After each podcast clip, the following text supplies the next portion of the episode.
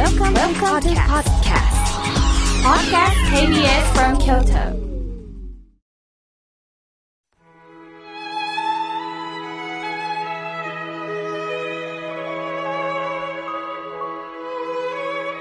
改めまして、僧侶の河村明慶です。今年最後の放送、法話のテーマは、心を開くです。さて、寒い日が続いておりますね。この寒い時期に最も起こりやすいのは、ぎっくり腰だそうです。ぎっくり腰は、腰の筋肉の貧血によって引き起こされるんですって。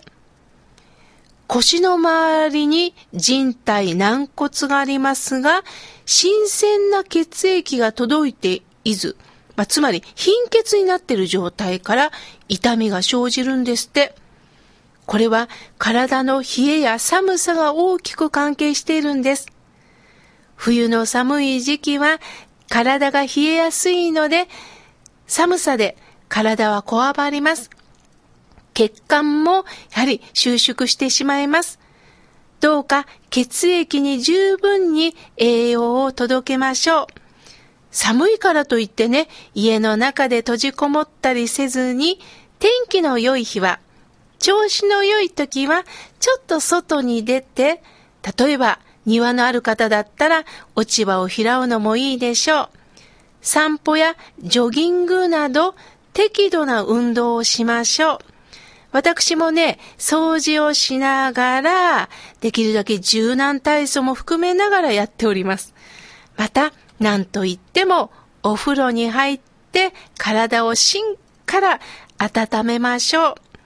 また、風邪をひいてお風呂に入れないときは、私がよくやってるんですが、ドライヤーでね、背中とか腰とか足をね、温めるといいですよ。さて、寒いとやはり体が固まるように、人間も冷たい態度を出されたり、辛い経験があると心を閉ざしますね。皆さん一年を振り返ってどうですか？嬉しいこともあったけど、あの人から言われたあの言葉が忘れられない。ああ、この一年はあの言葉を引きずって生きてきたっていう方もいるでしょう。するとその人のことが信用できなくなります。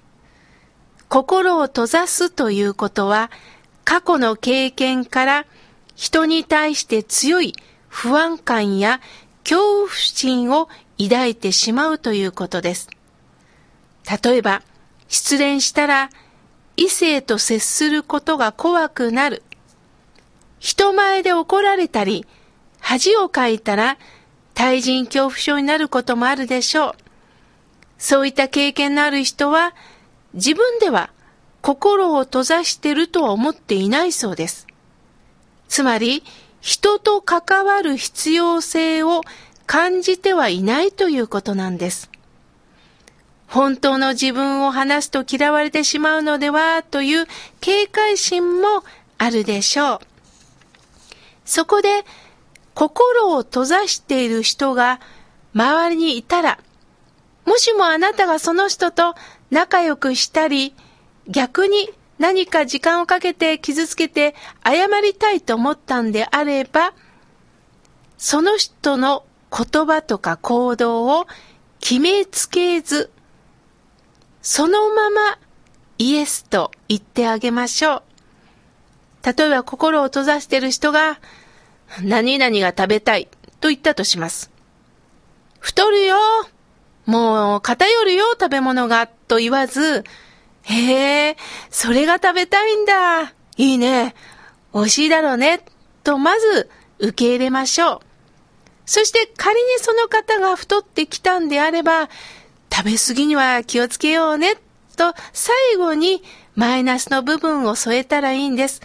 まずは、いいね。なるほど。と、プラスを伝え、最後に気をつけてほしいことを伝えましょう。まずは、受け入れるということです。そして心を閉ざしている人とは、焦らず、時間をかけて関係性を作っていきましょう。今度はもしあなたが心を閉ざしていたら、傷つけられたと思います。過去を辛い経験がたくさん続いたと思います。しかしあなたの人生は、傷つけた人によって一生終わるのはもったいないです。あなたを傷つけた人を相手にしないということです。あなたのせっかくの時間、もったいないです。あなたが楽しくなれる時間を見つけましょう。あなたが大切にできるこの時間を過ごしませんか？しかし、職場とか家族では逃げられませんよね。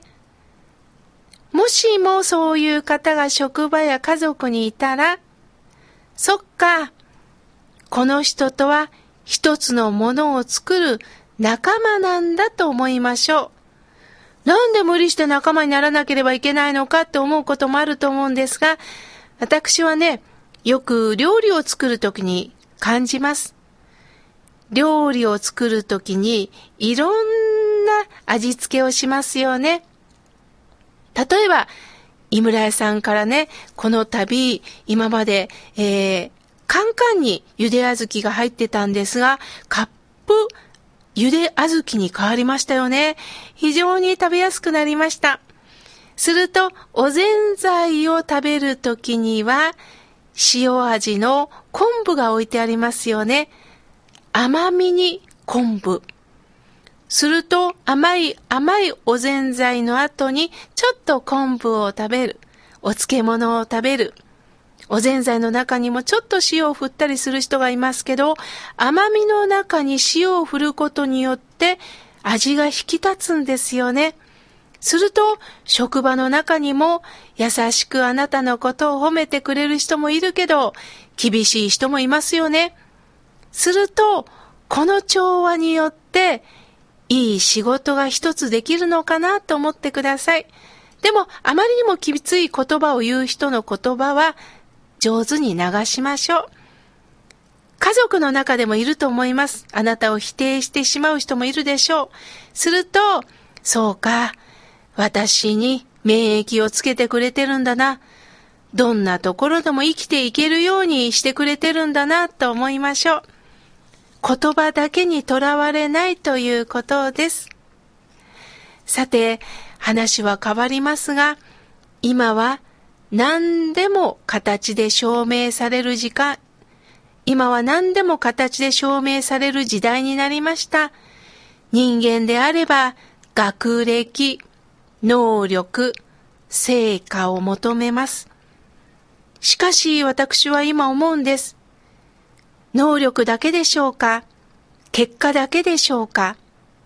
もう学歴だけでは通用しない世の中になったような気がします。私はこの一年間振り返って改めて思うんです。知識。私は知識はじゃあ持ってないとしても、ネットで検索したら何でも教えてくれる時代になりましたよね。知らなくても調べたらどんどん答えが出てくる時代になりました。すると私は学歴を持ってる、私は能力あるだけではもう通用しなくなったんです。その知識を活かせる知恵が必要なんです。優しさが必要なんです。この人温かい人だな。その優しさは誰も教えてくれません。様々な経験がその優しさから人に温かみを伝えることができるんです。ありがとうの形はそれぞれ違いますよね。ある人は言葉遣いにそのありがとうが出るでしょう。ある人は態度にありがとうが出るでしょう。もしかしたら目線でありがとうが伝えられるかもしれません。その知恵をどうか温かみで伝えていきませんか？知識だけではない。何かこの人の人間味を感じるな、味を感じるな。その味は皆さんの様々な経験なんです。いいことだけではない。辛い辛い経験が味となっていくんですね。私は友人から教えてもらったことがあります。友人がね、ある人に、私、ずっと胸が苦しいんです。胸が苦しいんですって訴えたそうです。すると訴えられた方はね、とても頭のいい方なんですって。じゃあ、病院に行ったらどうですかって言ったそうです。いや、そうじゃなくって、胸が苦しいっていうのは、悩みがあって苦しいっていうことを言ってるのに病院に行けって言われたの。そこに温かみを感じないですよね。胸が苦しいって言った時に、何があった？何か辛いことがあった？私で何かできることないと、慈愛の気持ちを注ぐだけでも温かみが伝わるんですよね。知識だけではない。どうか、これからは温かい人になっていく。来年もそういう私であってほしいと、私も自身もその気持ちになろうと、これからも努力精進しようと思っております。